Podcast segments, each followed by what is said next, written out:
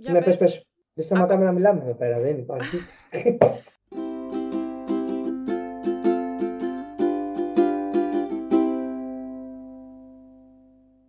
Καλώς ήρθατε σε ένα ακόμα επεισόδιο του Spoiler The Podcast, στο δεύτερο μέρος του Harry Potter, που έχω μαζί μου πάλι τον Γιάγκο, Χαίρετε και πάλι, σε ευχαριστώ πολύ από μια φορά. όπου Μμμ. είχαμε μείνει στην... ε, είχαμε τελειώσει με την τρίτη ταινία Μμμ. και προχωράμε από εκεί και πέρα με το δικό σου προσωπικό αγαπημένο από ό,τι έχω καταλάβει. Έτσι. Πάμε να κάνουμε όσο, όσο πιο δυνατόν να πούμε τα πάντα στο συγκεκριμένο. τα πάντα. Εμένα το 4 δεν είναι από τα αγαπημένα μου. Ούτε το βιβλίο, Μμμ. ούτε η, η ταινία. Εντάξει, τα βιβλία δεν νομίζω γενικά ότι. υπά- Για, για μένα δεν νομίζω ότι υπάρχει κάποιο βιβλίο πιο αγαπημένο. Δεν ξέρω, μου αρέσουν όλα. Κα- Αυτό ναι, Δηλαδή, ισχύει. Μι, μικρές διαφορές. Απλά όσο, όσο, όσο περνούσα τα βιβλία μου φαίνεται ότι γίνονταν ελαφρώς, πώς να το πω, λίγο ελαφρώς καλύτερα. Δηλαδή, όλα μου αρέσουν σχεδόν το ίδιο. Δεν μπορώ να πω. Και πιο σκοτεινά προχωρώντας. Ναι, και πιο σκοτεινά. Ναι, εντάξει. Εμένα το 5 είναι το αγαπημένο μου. Και βιβλίο και ταινία. Ταινία, όπως ξέρεις, δεν είναι μπα για κανέναν. Όχι. Δεν ε. ξέρω από αυτές που, τις ταινίες που δεν με. Όχι. Ε, στον με περισσότερο τρελαίνει. κόσμο δεν αρέσει. Εκ των υστέρων, τότε μπορεί να μου άρεσε, αλλά δεν ξέρω, δεν ξέρω. Κάτι δεν μου άρεσε στην ταινία. Εμένα μου άρεσε πάρα πολύ. Δεν Κάτσε ξέρω να γιατί. πούμε- Είναι, είναι το αγαπημένο μου. Κάτσε να πούμε για το 4, για να μην κάνουμε. Ισχύει, πώς το λένε, ισχύει. Να μην κάνουμε μπρος πίσω. Πούμε για το δικό σου αγαπημένο. Το τώρα πάει έτσι χιαστή. Οπότε, εγώ σου Ε, πίνω το κοκτέιλ μου. Μπορείς να μιλήσεις για το κύπελο της φωτιάς. Έτσι. Το κύπελο της φωτιάς βασικά ήταν ο λόγος που κόλλησα με το Harry Potter, η ταινία δηλαδή. Θυμάμαι, νομίζω το είπαμε και στο προηγούμενο επεισόδιο αυτό, αλλά θυμάμαι ότι είχα δει τις, δεν είχα διαβάσει τα βιβλία ακόμα, είχα δει τις τρεις πρώτες ταινίες που μου αρέσαν, οκ, όμως μέχρι εκεί. Και γύρω εκεί στα 14 πάω με μια συμμαθήτριά μου, μια φίλη τότε στο, είπαμε Δευτέρα Γυμνασίου, εδώ σε ένα κινηματογράφο στην Αθήνα να δούμε το κύπελο της φωτιάς και παθαίνω πλάκα. Μου άρεσε πάρα πολύ η σκηνοθεσία. Μου άρεσε το ότι σταμάτησε, έγινε πιο εφηβικό, πήγε, πήρε μια άλλη πιο νεανική ας πούμε, τροπή από το Ναι, ναι. Παιδικό. Ε, καλά, νομίζω ότι αυτό δεν θυμάμαι τώρα αν το είχαμε πει. Εντάξει. Είχα και ένα κόλλημα τότε με την Emma Watson. Ε, όλοι μας. Ε, Δεν γίνεται, να, δεν γίνεται να έχεις δει Harry Potter και από το Έτσι. 4 και μετά που μεγαλώνουν όλοι να μην ε, ερωτευτείς την Emma Watson.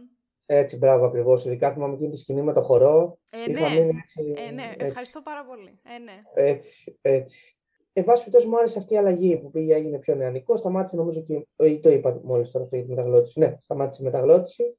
Εντάξει, με την επιστροφή του Voldemort και όλα αυτά έγινε όντως πολύ πιο σκοτεινό. Δηλαδή, νομίζω ήταν πολύ φανερή η διαφορά σχέση με τα προηγούμενα. Ε, ναι, ήταν και η πρώτη ταινία που είχε θάνατο. Δηλαδή, Ναι, θάνατο μ, ατόμου που ήταν πάρα πολύ κοντά στο Χάρι. Τώρα λέμε του Σέντρικ. Ναι, ναι, ναι. Δεν θυμάμαι το όνομά του, μπράβο. Που μέχρι τότε δεν είχες, ε, ξανα... δεν είχες ξαναζήσει ούτε να δούμε εμείς σαν θεατές κάποιο θάνατο.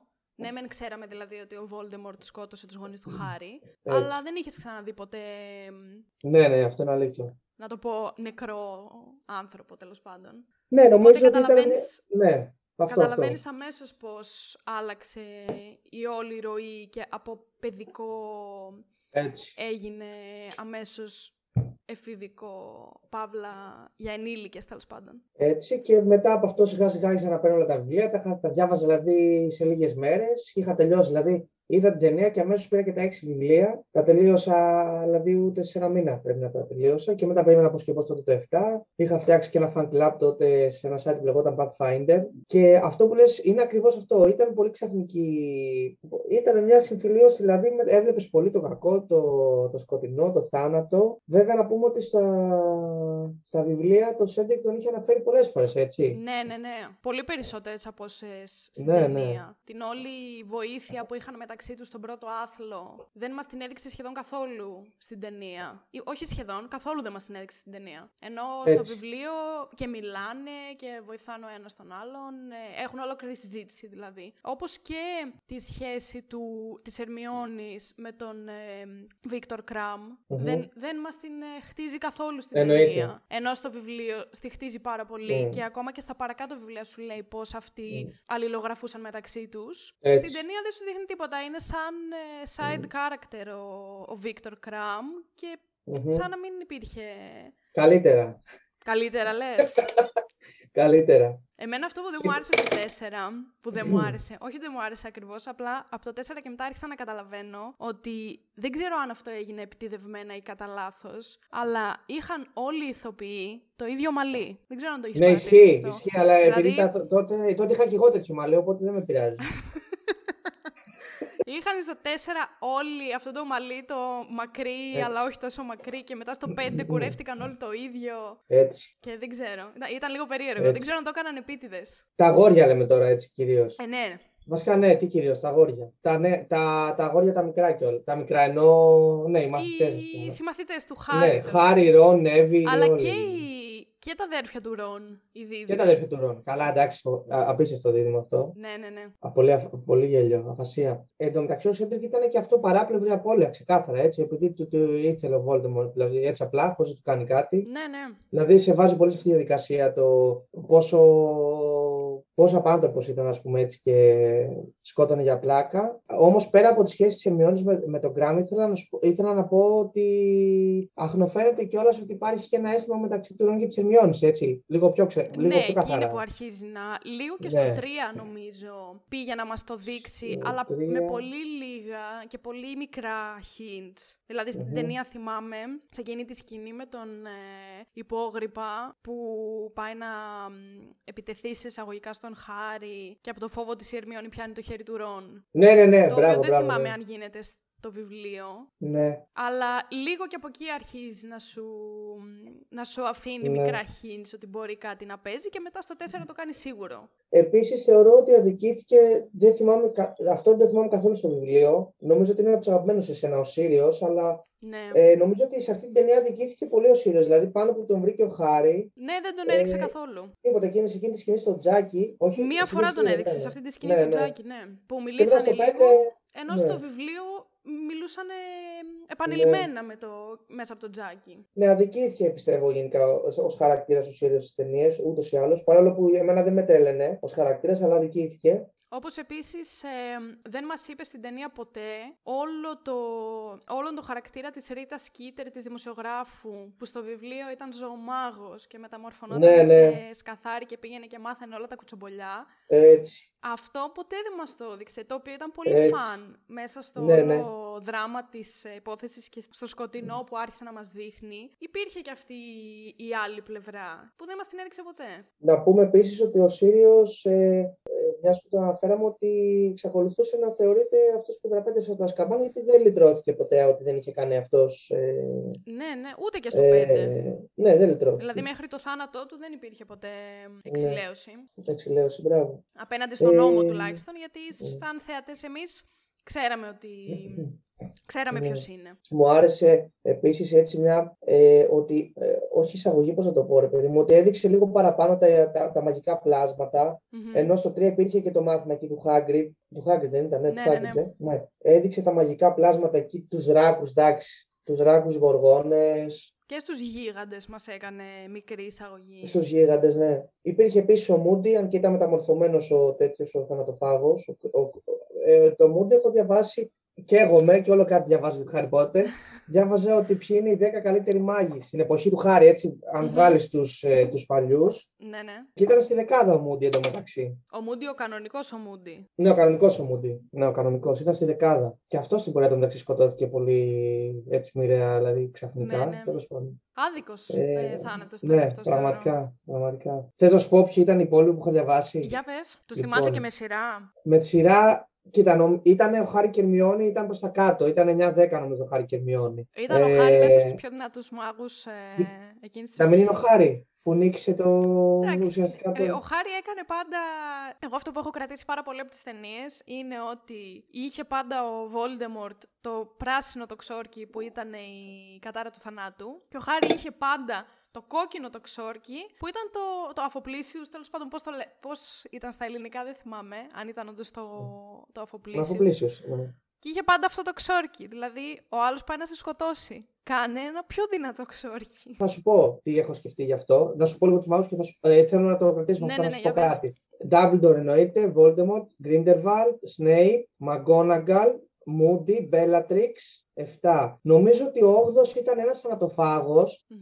και έχω την εντύπωση ότι ήταν αυτός ο θανατοφάγος που, σου είχα- που είπαμε την προηγούμενη φορά στο 3 που, ήταν ο, που είχε τηλεμητόμο, που ήταν ο Δήμιος. Ναι, ναι. Τον οποίο δεν τον αναφέρει σχεδόν καλά ποτέ στις ταινίες, τον αναφέρει πολλές φορές στο βιβλίο. Ήταν κάποιος θανατοφάγος, σε πάση περιπτώσει, και ο Χάρη και Ερμιόνη. Λοιπόν, επειδή πολλοί λένε ότι ο Χάρη απλά ε, στην ουσία ε, πήγαινε με την καθοδήγηση του Ντάμπλερ κτλ. Αλλά από την άλλη είχε τέτοιο θάρρος απέναντι στις σκοτεινές τέχνες και στην ουσία, άμα το σκεφτείς, όλο το μεγαλείο της προσωπικότητας του Χάρη, δεν θέλω να πάω τώρα στο τελευταίο, αλλά είναι ότι παρόλο που δείχνει ότι υπάρχουν φορές που επηρεάζεται τέλος πάντων τη σκοτεινή του πλευρά και γίνεται. Εντάξει, λίγο στο έβδομο το δείχνει αυτό. Στην ουσία, ρε παιδί μου, και με την επιρροή του με του ιωτών και αυτά, ότι γίνεται πολύ. Γίνεται κάποιες φορές λίγο. Πώς να το πω, ρε παιδί μου, όχι απότομος. Γίνεται. Υπάρχουν φορές που Ναι, υπερισχύει. ναι, η σκοτεινή κατάλαβα. του πλευρά. Ότι υπήρξε- Ναι, μπράβο, αυτό θα Ε, έλεγα. το μεγαλείο του είναι ακριβώς ότι στο τέλος αρνήθηκε να είναι ο, μεγαλύ, ο, ο πιο δυνατός μάγος και με τους κρύου του θανάτου και το γεγονός ότι αυτό που λες, δηλαδή, μπορείς, ε, δηλαδή άμα το αντιστρέψεις, σκέψου ότι ποτέ παρόλο που πόσο είχε σκοτώσει τους γονείς του Βόλτεμορ, είχε σκοτώσει τους αγαπημένους του ανθρώπους, ήθελε τον ίδιο να τους σκοτώσει, ποτέ δεν έκανε κάτι παραπάνω από την αφοπλιστική κατάρα. Και εν τέλει ήταν αυτή η αυτοθυσία και η... αυτό το θάρρος που νίκησε το Voldemort, γιατί ο Voldemort δεν ξέρω τώρα ποιος είναι πιο δυνατός ανάμεσα σε Dumbledore και Voldemort, αλλά στην ουσία ο Voldemort την πάτησε από εγωισμό και από υπερηφάνεια και επειδή νόμιζε ότι δεν θα τον νικούσε κανείς, δεν θα τον έβρισκε κανείς. Δηλαδή το γεγονός αυτό που λες ότι δεν χρησιμοποίησε ποτέ κάτι παραπάνω από την αφοπλιστική κατά... ε, από, τη- από το αφοπλιστικό ξόρκι, είναι και αυτό που τον κάνει Αυτό που και είναι. ξεχωριστό. Ναι, αυτό, αυτό θέλω να σου πω. Ναι, ναι, κατάλαβα. Έχεις, έχεις Ναι. δίκιο. Εγώ το κατάλαβα αυτό που λες πάρα πολύ στο τέλος του 7 που έσπασε το ραβδί του Dumbledore και το πέταξε. Έτσι. Βασικά, όχι, τον Εκεί είναι Dumbledore που το ήταν δικό κατάλαβα. του. Ναι, το, το ραβδί της κουφοξιλιάς. Εκεί είναι που το Ναι. κατάλαβα αυτό που λες πάρα πολύ. Ναι. Αλλά γενικά ναι, φαινόταν ότι μ, ο ένας ήταν ο εγωιστής και ο, ο Voldemort δηλαδή και ο Χάρη ήταν πάντα μ, αυτός που υπολόγιζε όχι μόνο τον εαυτό του αλλά και όλους τους υπόλοιπους. Και πιστεύω ότι ο Dumbledore είναι πιο δυνατός από τον Voldemort. Επειδή το είπες τώρα πριν από λίγο. ναι, κοίτα, ουσιαστικά ο Dumbledore κάνει ό,τι θέλει, οπότε κατά κάποιο τρόπο ναι. Θα σου πω, α, Κατάλαβα. καθαρά, επειδή τώρα σκέφτηκα όταν το είπες αυτό, τη μάχη των δύο στο τάγμα του Φίνικα, στο τελος Μμμ. που είναι στο Υπουργείο Μαγείας και μ, πολεμάνε μεταξύ τους. Και Μμμ. νομίζω πως... Νομίζω πως τότε ήταν αρκετά φανερό ότι ο Dumbledore είχε το πάνω χέρι. Δηλαδή, Ναι, γιατί καθαρά τον τώρα φοβόταν μόνος κιόλας στην ο Voldemort. ταινία, έβλεπες Ναι. ότι ο Voldemort ζοριζόταν πάρα πολύ να ανταπεξέλθει στα ξόρια του Dumbledore, ενώ ο άλλος ήταν πάρα πολύ απαλές οι κινήσεις του, Μμ. δεν είχε ούτε ζόρι, ούτε τον έβλεπες ότι μ, ήταν σαν να μην προσπαθεί καν. Το φοβότανε κιόλας. Έτσι, το φοβότανε. Ναι, ναι. Ε, δεν ξέρω ποιος ανικούσε μεταξύ Voldemort και Grindelwald, αλλά στο τέλος νομίζω άλλο που δεν το δείχνει το, η ταινία. Το, το σκότωσε εν τέλει ο Voldemort το Grindelwald, έτσι. Το θυμάσαι αυτό; Πήγε να του πει, αυτό- πήγε να αυτό του μας πει το τι δείχνει. έγινε. Πήγε να του πει τι έγινε με το. Ή μήπως- όχι, στην ταινία δείχνει ότι τον σκότωσε, αλλά στο βιβλίο δεν τον σκότωσε νομίζω. Στο βιβλίο Τι- δεν θυμάμαι καθόλου. Στην ταινία μου φαίνεται ότι μας το δείχνει κάποια στιγμή που ο Χάρη το βλέπει, επειδή είναι ενωμένος ε, με τον Voldemort, και το βλέπεις σαν ότι συμβαίνει στο μυαλό του δηλαδή. Αλλά νομίζω ότι νομίζω στην ταινία μας δείχνει ότι τον σκοτώνει. Δεν μπορώ να θυμηθώ στο βιβλίο μου το σκότωσε ή όχι, αλλά αλλά στο βιβλίο θυμάμαι. μου φαίνεται πως δεν γίνεται κάτι τέτοιο. Μπράβο. Χωρίς να είμαι και σίγουρη, αλλά νομίζω πως δεν ε, αναφέρει ποτέ κάτι τέτοιο. Νομίζω στο βιβλίο, καταρχάς, ε, ο Grindelwald ήταν και ε, ένας από τα άτομα και- που και αυτός δεν φοβόταν τον Voldemort, έτσι, και αυτό τον αποκαλούσε και με το μικρό. Και ούτως Ναι, ή ναι. άλλως ήταν ο πιο δυνατός σκοτεινός μάγος πριν την έλευση του Voldemort, τη γέννηση του Voldemort. Νομίζω ότι δεν το αποκαλύπτει στο βιβλίο το μυστικό για το ραβδί του Dumbledore, γιατί παρόλο που είχαν σπάσει, τον σεβόταν. Και νομίζω ότι ο Voldemort έφυγε έτσι. Ενώ στην ταινία το δείχνει τον Grindelwald ότι τον κοροϊδεύει και του λέει ότι το ραβδί βρίσκεται φυσικά εκεί που είναι ο Dumbledore. Ναι, ναι, ναι. Και στο τέλος το- Πάλι δείχνει ένα Voldemort που σκοτώνει έτσι για το, με το παραμικρό, ας πούμε. Εν πάση περιπτώσει. Εσύ θες να προσθέσεις κάτι για το 4 που σου αρέσει τόσο πολύ; Δεν ξέρω αν έχω, αν έχω να πω κάτι για το 4. δηλαδή, κάτι Τόσο που μου πολύ, έχει δηλαδή. μείνει πάρα πολύ από αυτή την ταινία, που είχε βγει αρκετά αργότερα, που είναι μια σύγκριση μεταξύ βιβλίου και ταινία. Τη στιγμή που το κύπελο της φωτιάς πετάει το όνομα του Χάρη και τον φωνάζει ο, ο Dumbledore στο γραφείο τέλος πάντων για να δει τι γίνεται και που στο βιβλίο λέει ξεκάθαρα ότι, σου λέει δηλαδή ο, Vol, ο Voldemort λέω, ο Dumbledore λέει στον Χάρη Χάρη έβαλες το όνομά σου μέσα στο κύπελο και μετά από δίπλα γράφει τον ρώτησε ήρεμα. Και έχει γίνει meme αυτό στο ίντερνετ και το κοροϊδεύουνε. ναι, γιατί το λέει ξεκάθαρα στο βιβλίο ότι ο Dumbledore ήταν πάντα ήρεμος, δεν ναι. εκνευριζόταν ποτέ. Και στην ταινία βλέπεις την ίδια σκηνή, στην οποία ο Dumbledore ε, είναι full εκνευρισμένος και τα έχει πάρει και μόνο που δεν τον mm. πνίγει. Τον πιάνει από το, από το γιακά. Ναι. αυτό είναι κάτι που μου έχει μείνει πάρα πολύ και γελάω κάθε φορά που το βλέπω, σαν διαφορά βιβλίου και ταινίας. Αλλά κατά τα άλλα μου άρεσε σαν ταινία και σαν βιβλίο εννοείται πολύ. Δηλαδή το βρήκα αρκετά διαφορετικό από τα προηγούμενα τρία και μου άρεσε αυτή η αλλαγή που έκανε. Προφανώς γιατί και οι αναγνώστες μεγαλώναμε και δεν μπορούσαμε πάντα να διαβάζουμε κάτι παιδικό σε εισαγωγικά, όπως τα πρώτα τρία. Ναι. Αλλά επειδή μετά ακολούθησε το 5, που το 5 εμένα είναι το αγαπημένο μου, νομιζω γι' αυτό το 4 δεν μου έκανε κάποια ιδιαίτερη εντύπωση. Ναι, και εντάξει, είχε γενικά την επάνωδο του Voldemort με τους ανατοφάγου. Και αυτό που λες με τον Dumbledore είναι αυτό που σου είπα νομίζω και την προηγούμενη φορά με τον ηθοποιό που τον κάνει. Ότι κάποιοι προτιμούν τον πρώτο που ήταν στι πρώτες δύο ταινίες, τον, τον πατέρα του Μάικλ Ντάγκλα, ποτέ δεν θυμάμαι πώς το λέγανε στο μικρό, τέλος πάντων. Γιατί και καλά ήταν πιο, πιο, πιο σοφός, πιο ήρεμος, ναι, ναι. Ενώ ο δεύτερος, ο οποίος ήταν πιο ανθρώπινος, πιο. Θυμώνει αρκετά συχνά γενικά ο δεύτερος ναι. Εμένα μου άρεσε αυτή ε, η αλλαγή. Η αλλαγή. Και εμένα μου άρεσε. Δεν, δεν είχα κανένα πρόβλημα δηλαδή. ναι, και ο πρώτος μου άρεσε. Απλά νομίζω ότι ο πρώτος ήταν πιο ταιριαστός για τις πρώτες ταινίες, που είχαν έτσι αυτό το παιδικό, το αθώο το στοιχείο. Ενώ ο δεύτερος ηθοποιός ήταν ε, πολύ πιο ταιριαστός για τις επόμενες ταινίες, που ήταν καθαρά πιο σκοτεινές. Οπότε δεν με χάλασε αυτή η αλλαγή Και δεν ξέρω και πώς θα τέριαζε καλά ο πρώτος ο ηθοποιός στις επόμενες ταινίες. Που δεν θα το μαθουμε και ποτέ βέβαια. Έλατε. Αλλά ξέρω. Όχι, μου άρεσε αυτή η αλλαγή, μου άρεσε. Ρίξτε το τώρα το επόμενο. Έλα, που είναι το αγαπημένο σου. Τελειώσαμε με το.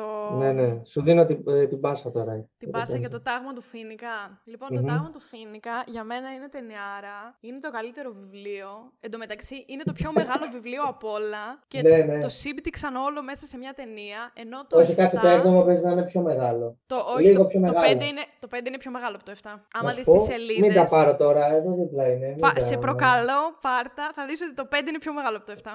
Συνέχισε, συνέχισε καθώς θα εφαρμόζω την πρόκληση. Το 5 λοιπόν που είναι το πιο μεγάλο βιβλίο, το σύμπτυξαν όλο σε μια ταινία και το 7 που είναι πιο μικρό, το βγάλαν σε δύο part, δεν καταλαβαίνω γιατί. Το πρώτο το part ήταν ένα, μια ταινία για κάμπινγκ και στην ουσία δεν μας έδειχνε και τίποτα τρομερό. Εντάξει, δεν ξέρω να μιλάω, έχεις δίκιο. Το ξέρω ότι έχω δίκιο, αφού σου είπα, σε προκαλώ να δεις ποιο είναι πιο μεγάλο. Φαινομενικά το 7ο φαίνεται πιο μεγάλο από το 5. Ναι. Αλλά στην πραγματικότητα το 5 έχει λίγο πιο πολλές σελίδες. Ναι, έχει 120 σελίδες παραπάνω. Το 5 λοιπόν το αγαπώ πάρα πολύ. Δεν θα το βαρεθώ ποτέ και μου κάνει πολύ μεγάλη εντύπωση που δεν αρέσει στον περισσότερο κόσμο. Δηλαδή, οι πιο πολλοί και το βιβλίο και την ταινία τα κατατάσσουν στα λιγότερο αγαπημένα τους ε, από όλα τα Harry Potter. Αλλά στις top χειρότερες. Ναι, στις top χειρότερες. Εμένα μου άρεσε πάρα πολύ γιατί έρχονται πάρα πολλοί χαρακτήρες κοντά μεταξύ τους και σου δείχνει πάρα πολλές φιλίες, πώς ε, ξεκίνησαν ή πώς εξελίχθηκαν. Τον Χάρη τον ίδιο πώς μεγαλώνει και οριμάζει. Δηλαδή εγώ στο 4 δεν θεωρώ ότι ο Χάρη μεγάλωσε και ορίμασε από αυτά που είχαμε δει πριν από το 4. Ενώ στο 5, έχοντας δει και το θάνατο του Σέντρικ, είναι ένας εντελώς διαφορετικός Χάρη. Και εμένα ναι. αυτό μου άρεσε πάρα πολύ. Είναι Γενικά πολύ δηλαδή όλοι... Θεωρώ ότι μου αρέσει πιο πολύ από όλα το 5 γιατί είναι αυτό που εστιάζει πάρα πολύ στις ε, σχέσεις μεταξύ τους και στα συναισθήματα όλων των χαρακτήρων. Νομίζω γι' αυτό είναι το, είναι το αγαπημένο μου. Εντάξει, υπάρχει επίσης, βλέπεις, έχνοφαίνεται λίγο σιγά σιγά παραπάνω ε, έτσι όλη, όλη η φάση με την Τζίμι, παρόλο που υπάρχει ναι, ναι. και ένα φιλί με την Τζο, η οποία Τζο ήταν, είναι, είναι, είναι, ήταν η κοπέλα του Σέντιξ στην ουσία. Βασικά στο βιβλίο νομίζω τα, τα είχαν για κάποιο διάστημα παραπάνω ή όχι; Νομίζω πως ναι, για πολύ λίγο, μέχρι που η Τζο τους πρόδωσε. Πρόδωσε όλη την... Ε, πώς λεγόταν αυτή η ομάδα; Ο στρατός του ε, Ε, μπράβο, ναι. Βλέπουμε τη σχέση του με, το, με τον Νέβιλ που γίνεται πολύ πιο στενή, τη ναι. Λούνα. Η Λούνα εμφανίζεται που στην αρχή την κοροϊδεύουν και δεν ε, ναι. της δίνει κανείς σημασία. Επίσης εμφανίζεται ο αδερφό του Ντάμπλντορ, έτσι, το θυμάσαι. Εμφανίζεται ο αδερφό του Ντάμπλντορ, ο. Πώς λεγότανε. Ο Άμπερφορθ. Μπράβο, που ήταν ο Εμφανίζεται αυτό στο 5. Ρε, εσύ ήταν ο, σερ- ο αυτός που είχε το μαγαζί που συναντήθηκαν στο. Πώς το λέγανε το χωριό; Ναι, στο Hogsmeade. Στο Hogsmeade, ναι. Σ- Ήταν, είχε, ήταν αυτός που είχε το μπαρ. Α, ήταν αυτός που είχε τον παράλα, μας τον έδειξε. Ναι. Στην ταινία σίγουρα δεν τον δείχνει. Στο βιβλίο Τον δεν δείχνει θυμάμαι. χωρίς να λέει ποιος είναι. Α, Στην ναι. ταινία τον δείχνει. Μοιάζει πάρα πολύ. Θυμάμαι ότι το σχολιάζανε ότι ε, ε, το γράφανε για πλάκα. Ποιος είναι αυτός, ξέρω εγώ, Dumbledore. Δεν το έχω Ε, προσέξει ποτέ. Ναι, ναι. Και πάνω που οριμάζει ο Χάρη, χάνει κι άλλο αγαπημένο του πρόσωπο, το, το Σύριο. Και το μόνο Λοιπόν, πρόσωπο που του είχε μείνει έτσι, ουσιαστικά. έτσι. Από Οικογενειακό, ναι. οικογένεια δηλαδή. Που ας Λοιπόν, πούμε να κάτι σου το που πω. με... Ναι, συγγνώμη, συγγνώμη. Επειδή ναι. είσαι ειδική, επειδή είσαι ειδική τώρα στο 5. Εμένα πες. μου πήρε αρκετό καιρό να καταλάβω το, το πώς πέθανε έτσι ο Σύριος. Δηλαδή, τι ήταν αυτό ακριβώς με το πέπλο; Θέλεις να μου πεις λίγο; Αυτό με το πέ... θα σου πω τι έχω καταλάβει εγώ. Χωρίς Ναι. να σημαίνει ότι θα ισχύει κιόλας. Μμμ. Αλλά όταν πηγαίνουν, ε, όταν είναι αυτή η ομάδα, ο- ο Χάρη και οι συμμαθητές του τέλος πάντων, που βρίσκουν το πέπλο, πριν έρθει το τάγμα του Φίνικα και τους βρει για να τους υπερασπιστεί από τους θανατοφάγους, βρίσκουν το πέπλο και οι μόνοι που ακούνε φωνές από αυτό το πέπλο είναι ο Χάρη και η Λούνα. Που ταυτόχρονα είναι και οι μόνοι που βλέπουν τα Θέστραλ. Ναι, που έχουν χάσει, που έχουν δει ζωντανά κάποιον να σκοτώνεται, να ναι, πεθαίνει. οπότε Όχι, εγώ να- θεώρησα ναι. ότι ο λόγος που είναι οι μόνοι δύο αυτοί που βλέπουν, που ακούνε μάλλον φωνές από το πέπλο, είναι ο ίδιος λόγος που βλέπουν τα Θέστραλ. Γιατί έχουν δει ζωντανά μπροστά τους τέλος πάντων κάποιον να πεθαίνει. Και επειδή ακούνε τις φωνές από το πέπλο, υπέθεσα ότι μάλλον είναι κάποιο, πώς να το πω, κάποιο μέρος τέλος πάντων στο οποίο να αποθηκεύονται ψυχές. Δεν ξέρω πόσο πιο καλά να το θέσω στα ελληνικά. Μμμ. Και ότι μάλλον όταν πεθαίνει κάποιος και εφόσον ο Σύριος πέθανε ακριβώς δίπλα στο πέπλο, ότι πήγε εκεί να περάσει η ψυχή του και αποθηκεύτηκε μάλλον εκεί. Αυτό εγώ κατάλαβα. Το Και άλλες οποίο ψυχές που πάνε. που πεθαίνουν γενικά μακριά από το πέπλο. Ναι, ναι. Θεωρητικά μπορεί και να πηγαίνουν εκεί. Μπορεί να ακούς ε, φωνές των αγαπημένων σου που έχουν πεθάνει. Ναι. Αλλά, Ωραίος αλλά, αυτό με γιατί τι να φωνέ τις- που λέει. Αλλά γιατί να τις ακούνε μόνο αυτοί που έχουν δει θάνατο; Γιατί οι υπόλοιποι της παρέας δεν άκουγαν κάτι. Η Ερμιόνη και ο Ρον και η Τζίνι. Ναι, αλλά το είδανε το πέπλο. Είδανε το πέπλο, ναι, αλλά δεν άκουγαν τις φωνές. Ενώ όταν Ναι. έπεσαν, είπε ο Χάρη κατευθείαν να ακούτε τις φωνές και έλεγαν όλοι. Του έλεγε η Ερμιόνη, Πάμε να φύγουμε γιατί δεν ακούω τίποτα. Και η Λούνα ήταν η μόνη που του είπε, Και εγώ το ακούω αυτό. Ναι. Οπότε σίγουρα έχει να κάνει με το θάνατο. Τώρα το ότι ο Σύριος έπεσε εκεί μέσα και χάθηκε το σώμα του, εγώ κατάλαβα ότι ήταν γιατί απλά μ, έτυχε να τον ρουφήξει το πέπλο, εφόσον ήταν δηλαδή ένα σώμα χωρίς ζωή πια. Απλά ότι έτυχε να φύγει εκεί πέρα. Το δεν- ζεις, δεν το ξέρω, δεν το έχω βιώνεις. ψάξει καθόλου. Το ζεις, το ζεις. Είσαι ταγματοφυνική ξεκάθαρα. Σε... Ε, ναι. Θυμάμαι απλά ότι είχε βρει ένα φάντασμα ο Χάρη. Ε, τον, ε, πώς τον λέγανε, είχε και περίεργα ονόματα αυτά. τα- Έναν που έβγαζε το, που του έβγαινε ο λαιμ- ο- το κεφάλι. Πώς το λέγανε; Ο, ο Nearly Headless Nick. Πώς τον λέγανε στα Ναι, ελληνικά; μπράβο. Ο ακέφαλος. ε, Ακέφαλος, ναι. Σχεδόν ναι. ακέφαλος Nick. σχεδόν ακέφαλος είναι και Α, Nearly Headless. Τέλος πάντων. Και ότι του είπε ότι δεν μπορούσε, ότι ο Σύριος δεν μπορούσε να κάνει, να επιστρέψει γιατί λέει πέρασε στην άλλη πλευρά. Κάπως το εξηγούσε. Εγώ θα σου πω τι θυμάμαι. Επίσης, παρένθεση τώρα που είπες φαντάσματα, κάτι που δεν μας δείχνει ποτέ στις ταινίες ποτέ είναι εκείνο το φάντασμα που υπάρχει στο Hogwarts που τους ε, κοροϊδεύει όλους και τους κάνει φάρσες. Πώς το λέγανε αυτό το Ο φάντασμα; Peeves, ο Peeves. Ναι, ο Peeves. Δεν μας το δείχνει ποτέ Ναι. στις ταινίες, γιατί. Ναι, αυτό είναι αλήθεια. Θα είχε πλάκα αυτό. Ναι, Το είχε σε κάτι video game αυτό εδώ μεταξύ. αυτό ισχύει. Θυμάμαι. Έχω παίξει όλα Ναι. τα. Από το 1 μέχρι Έτσι. το 7, στο PlayStation 2. Έτσι. Το κύπελο της φωτιάς νομίζω το είχα και εγώ στο. Ήταν από το πήρα στο Το PlayStation κύπελο της 2. φωτιάς ήταν το χειρότερο video game από όλα. Συγγνώμη κιόλας δηλαδή. Εντάξει, αλλά- έχουμε, έχουμε καταλάβει τη γνώμη σου για το κύπελο της φωτιάς.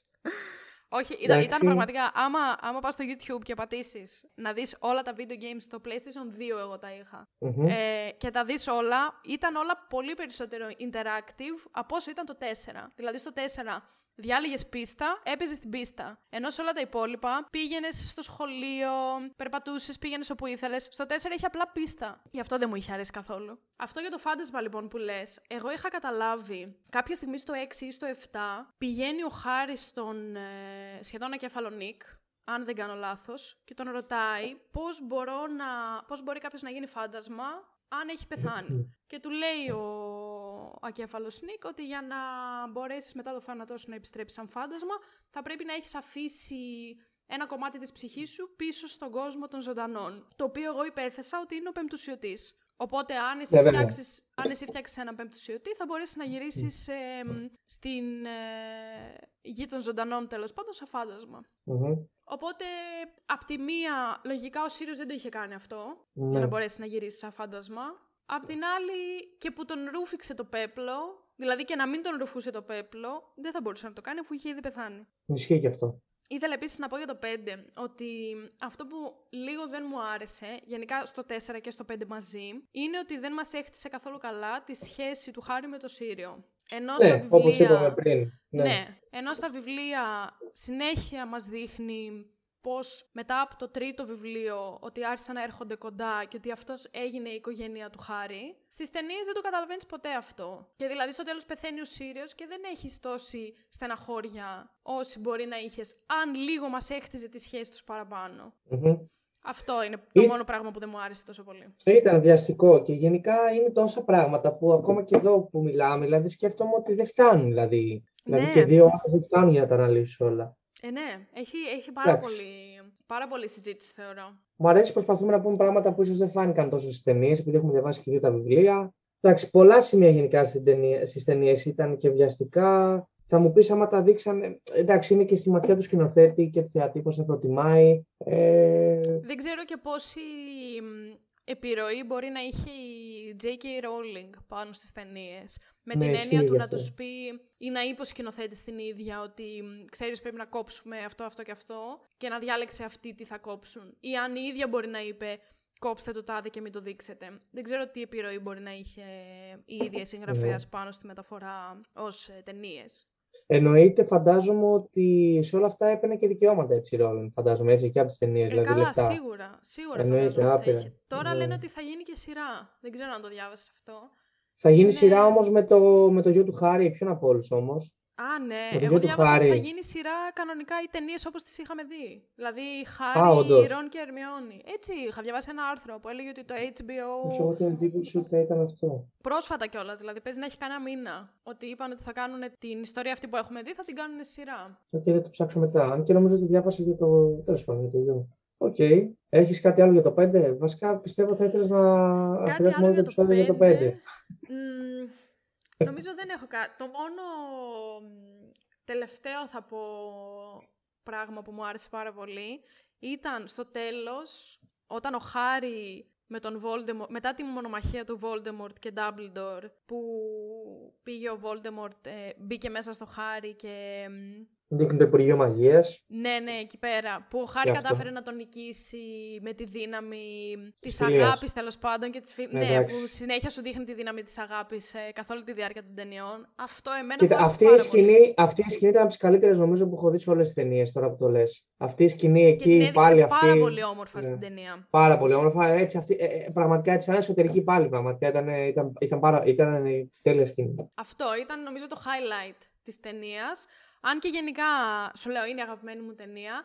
Τελευταίο, τελευταίο πράγμα που θέλω να πω, δεν θα, δεν θα σταματήσω ποτέ να μιλάω για το τάγμα του Φοίνικα, αν μου Έτσι. αφήσεις. Είναι η μουσική. Μετά, στο 1, 2, 3 έκανε τη μουσική ο John Williams, που Μμμ. ήταν απίστευτη μουσική. Στο 4 δεν θυμάμαι καθόλου ποιος έκανε τη μουσική. Σίγουρα ήταν κάποιος άλλος, δεν ήταν ο John Williams, αλλά δεν θυμάμαι καθόλου τη μουσική από το 4. Στο 5 και στο 6 τη μουσική την έχει κάνει ένας συνθέτης που λέγεται Νίκολας Χούπερ, αν δεν κάνω λάθος. Μμμ. Μ' αρέσει πάρα πολύ η μουσική από το 5. Δηλαδή έχει κάποια κομμάτια και στο 6, αλλά στο 5 ειδικά έχει κάποια κομμάτια που μου σηκώνει τη τρίχα. Και είναι τόσο ταιριαστά. Εκεί στη μάχη στο Υπουργείο Μαγείας στην αρχή, που είναι μόνο οι μαθητές με τον Λούσιος Μαλφόη και την Μπέλατριξ. Εκείνο το κομμάτι είναι τρομερό. Όταν εμφανίζεται το τάγμα του Φίνικα, επίσης τρομερό κομμάτι. Όταν μπαίνει ο Χάρης στο Υπουργείο Μαγείας πρώτη φορά στην αρχή της ταινίας. Τέλειο τραγούδι. Γενικά έχει πάρα πολύ όμορφο soundtrack για μένα. Το 5 και το 6. Όλα τα soundtrack μου αρέσουν ούτως ή άλλως. Και μια παρένθεση για το 4. Εγώ εντάξει, ασχολούμαι γενικά ούτως ή άλλως με τη μουσική και ακούω πάρα πολλά πράγματα. Εκείνη την περίοδο ήμουν ακόμα τελείως σε φάση hard rock κτλ.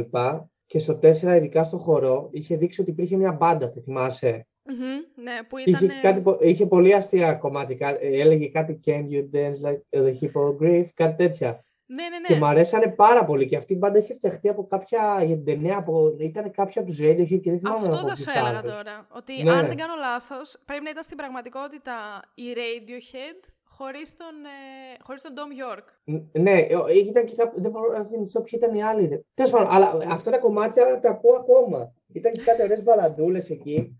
Ναι. Όχι, ήταν το πολύ ωραία θυμήθηκα. σκηνή. Ο χορός ήταν, ε, ήταν Ναι, ναι, ναι, εξαιρετική ναι. σκηνή. Που βέβαια, Οκ. εγώ αυτό που δεν κατάλαβα στο χορό ποτέ ήταν η ζήλια του Ρον. Να, Ε, μάλλον κα- επειδή δεν, δεν εκφράστηκε. Μα ο δεν Ρον δεν εκφράστηκε. εκφράστηκε ποτέ σωστά σε αυτή την ταινία. Ναι, στο ναι. 4 Και δηλαδή. ζήλεψε. Και ζήλεψε, ναι. Έμα από τη μία πήγε και είπε στην Ερμιόνη, εκεί που δεν έβρισκε κοπέλα για το χορό, σαν τελευταία λύση, Ε, εσύ είσαι κορίτσι, πάμε μαζί στο χορό. Ναι, Και του εντάξει. είπε αυτή ότι εντάξει, έχω, Τραγικός. έχω ραντεβού. Τραγικός. Και έπρεπε να πεις σε εκείνο το σημείο ότι, οκ, έχεις ραντεβού, δεκτό. Εντάξει, θα βρω κι εγώ μια άλλη κοπέλα να πάω. Και αν δεν βρω, θα πάω μόνος μου άμα θέλω. Και εμφανίζεται η Ερμιόνη με το φόρεμα, ξέρω εγώ, δεν την έχουν ξαναδεί ποτέ τόσο όμορφη κτλ. κτλ. Εμφανίζεται με τον Βίκτορ Κραμ και παθαίνει ο άλλος τη ζήλια της ζωής του. Έτσι. Έπρεπε να το χειριστεί λίγο καλύτερα. Έπρεπε. Μετά βέβαια και η Ερμιόνη ξέσπασε και στο Χάρι, χωρίς να φταίει που δεν Καλά, άμα αυτό θυμάσαι. ισχύει κι αυτό. Ε, Αυτός ναι. ο καημένος δεν ήξερε τι έκανε σε εκείνο Ναι, το ναι. χορό. Ούτε να χορέψει, δεν ήξερε πού βρισκόταν, δεν ήθελε να βρίσκεται στο τρίαθλο της μαγείας καθόλου. Μμμ. Ο, ο Χάρη όντως δεν έφυγε καθόλου σε εκείνο το, σε εκείνο το καυγά. Έχω μια ερώτηση πάνω σε αυτό, αλλά θα την αφήσω για το τελευταίο. Κολλάει περισσότερο εκεί. Πάμε, πάμε Ωραία. στο 6. Ο ημίμος πρίγκιψ. Ο οποίος είναι για μένα, ε, παρόλο που ε, και, και- ε, κατάφερε η Rowling να μου το φέρει τούμπα, η πιο εμβληματική φιγούρα νομίζω είναι το Harry Potter ο Snape. Για μένα δεν υπάρχει. Ναι, Γενικά από τα καλύτερα.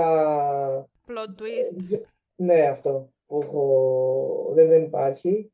Βέβαια το plot twist το καταλαβαίνεις ούτως ή άλλως στο 7 περισσότερα, αλλά κάνει την εισαγωγή στο ποιος ήταν ο Snape, ας πούμε, γιατί το ημερολόγιο του νέου πρίγκιπα στην ουσία ήταν του Snape. Γενικά, μέχρι να καταλάβεις στο 7ο ότι στην ουσία ο συμβολισμός των τριών μάγων που είχαν τους κλούς του θανάτου ήταν ο Voldemort, ο Snape και ο Harry. Σο, άμα το δεις σε ολόκληρο το έργο έχουν πάρα πολλά κοινά στοιχεία αυτοί οι τρεις. Καταρχάς ήταν και τη σημεία, έτσι, επίσης τώρα που το σκέφτομαι. Ναι, ισχύει κι αυτό. Ε, η ταινία δεν με τρέλανε. Θα ήθελα να έχει δείξει πολύ καλύτερα και τη σκηνή που πεθαίνει ο Dumbledore. Συμφωνώ. Ε, Η ταινία εντάξει, και εμένα αυτό- δεν με τρέλανε, αλλά το βιβλίο νομίζω ήταν τρομερό. Το βιβλίο ήταν, ήταν υπεργαμάτο. Αυτό που ήταν πάρα πολύ ωραίο στην ταινία ήταν ε, πολύ συγκινητική στιγμή δηλαδή, στο τέλος που πεθαίνει ο Dumbledore, εκεί που σηκώνουν τα ραβδιά, Ναι, αυτό ήταν που πολύ ωραίο. επίσης έχει τρομερό soundtrack. Την πήρε ο καημένο ο Snape που να ξέραν όλοι. Σκληρός ο Dumbledore, το ξαναείπαμε αυτό. Σκληρός. Εντάξει, τον αγαπάμε. Σκληρός όμως. Έχει αυτή δηλαδή. Και ίσως και σε αυτό σου λέω βασίζεται και αυτό που λένε ότι είναι αλληγορία του, του θανάτου. Είναι σκληρός πραγματικά πολλές φορές. Δεν τον ενδιαφέρει στο βωμό δηλαδή του, της ήττας του Voldemort. Δεν τον ενδιαφέρει ποιος θα, θυσι- ποιος θα θυσιαστεί, ποιος θα. Τίποτα. Το έχει αυτό. Εγώ πιστεύω ότι ήθελε να προστατέψει το χάρι. Δηλαδή αυτή ήταν η Ναι. μεγαλύτερη του έγνοια. Ό,τι έκανε Ίσως ήταν κάποιες για να φορές προστατέψει έχασε το Χάρη. μέτρο. Ίσως κάποιες φορές έχασε το μέτρο, δεν ξέρω δηλαδή άμα το έκανε λόγω της προφητείας ή λόγω της αγάπης του προς το Χάρη. Και ξέρεις, ε, πολλές φορές σκέφτομαι τι είναι ηθικό στον κόσμο του Χάρι Πότερ, ειδικά με την, με την οπτική του Dumbledore. Ξέρεις, τι, τι Ναι, είναι ναι. τελικά να...